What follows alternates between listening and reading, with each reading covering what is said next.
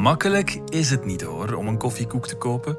Lange Suisse, ronde Suisse, brioche, boterkoek, puddingkoek, croissant, zwaantje, choeke, abrikozenflap. U moet de juiste termen kennen.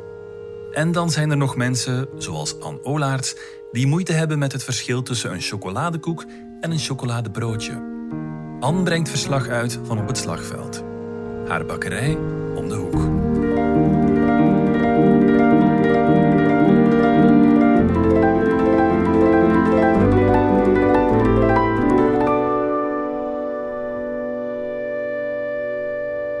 Chocoladebroodje, chocoladekoek. Het verschil tussen een chocoladebroodje en een chocoladekoek is afgeschaft. Goddank. Hoef ik bij de bakker nooit meer te twijfelen over hoe het ook alweer zat. En dat kwaaie mens achter de toog is ook verdwenen. Ik had eens drie chocoladekoeken gevraagd, terwijl het chocoladebroodjes moesten zijn. Beet ze me ratachtig toe of ik het verschil niet kende. Tussen een chocoladebroodje en een chocoladekoek. Met een beetje besef naar de bakker komen. Was dat er misschien te veel aan, mevrouw? Ik mompelde maar wat terug. Het was zondagochtend en mijn tanden waren nog niet gepoetst. Maar eigenlijk had ik moeten walmen. Mens, wat maakt het uit? Moet ik hier nu echt met u staan muilen over het verschil tussen een chocoladebroodje en een chocoladekoek? Ik wil vier koeken met twee reepjes chocolade en geen wrong in het bladerdeeg. Iedereen krijgt hier trouwens buikpijn van alle koeken. Dit is hier geen fijne patisserie. Dit is het voorgeborgde van de ziekenkas. Met uw boterbombardementen, kromgetrokken taarten, gebarste puddingvellen, 17 euro voor een bodem met uitgebraakte confituur. Hallo zeg, ik kom hier nooit meer. Het kwam er allemaal niet van. Ik typ ook maar wat. In het echte leven hou ik mijn klep en sluit netjes aan in de rij.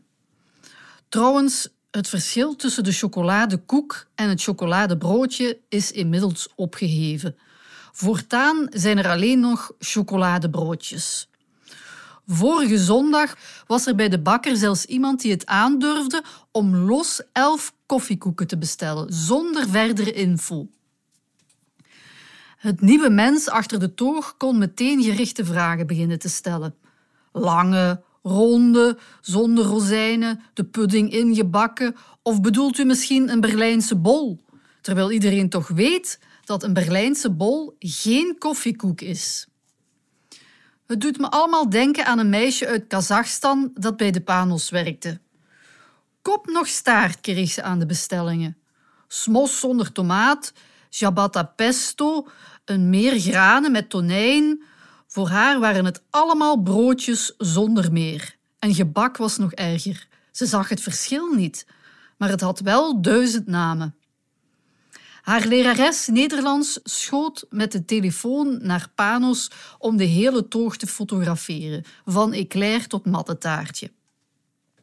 In de Nederlandse les kwamen fiches met te onderscheiden kenmerken, officiële benamingen en mogelijke varianten lange Suisse, ronde Suisse, brioche, boterkoek, puddingkoek, croissant, achtje met rozijnen, merveilleux, frangipan, krentenbol, carré confituur, chocobroodje, horentje, zwaantje, choeke, abrikozenflap en zo verder en zo verder.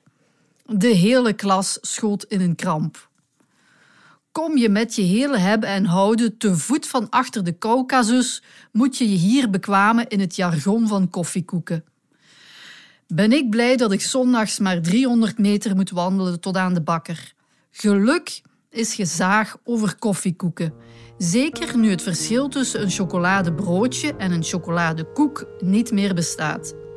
De eerste die overigens durft te mailen om te zeggen dat ze in West-Vlaanderen geen koffiekoeken hebben, die krijgt er eentje op zijn wafel.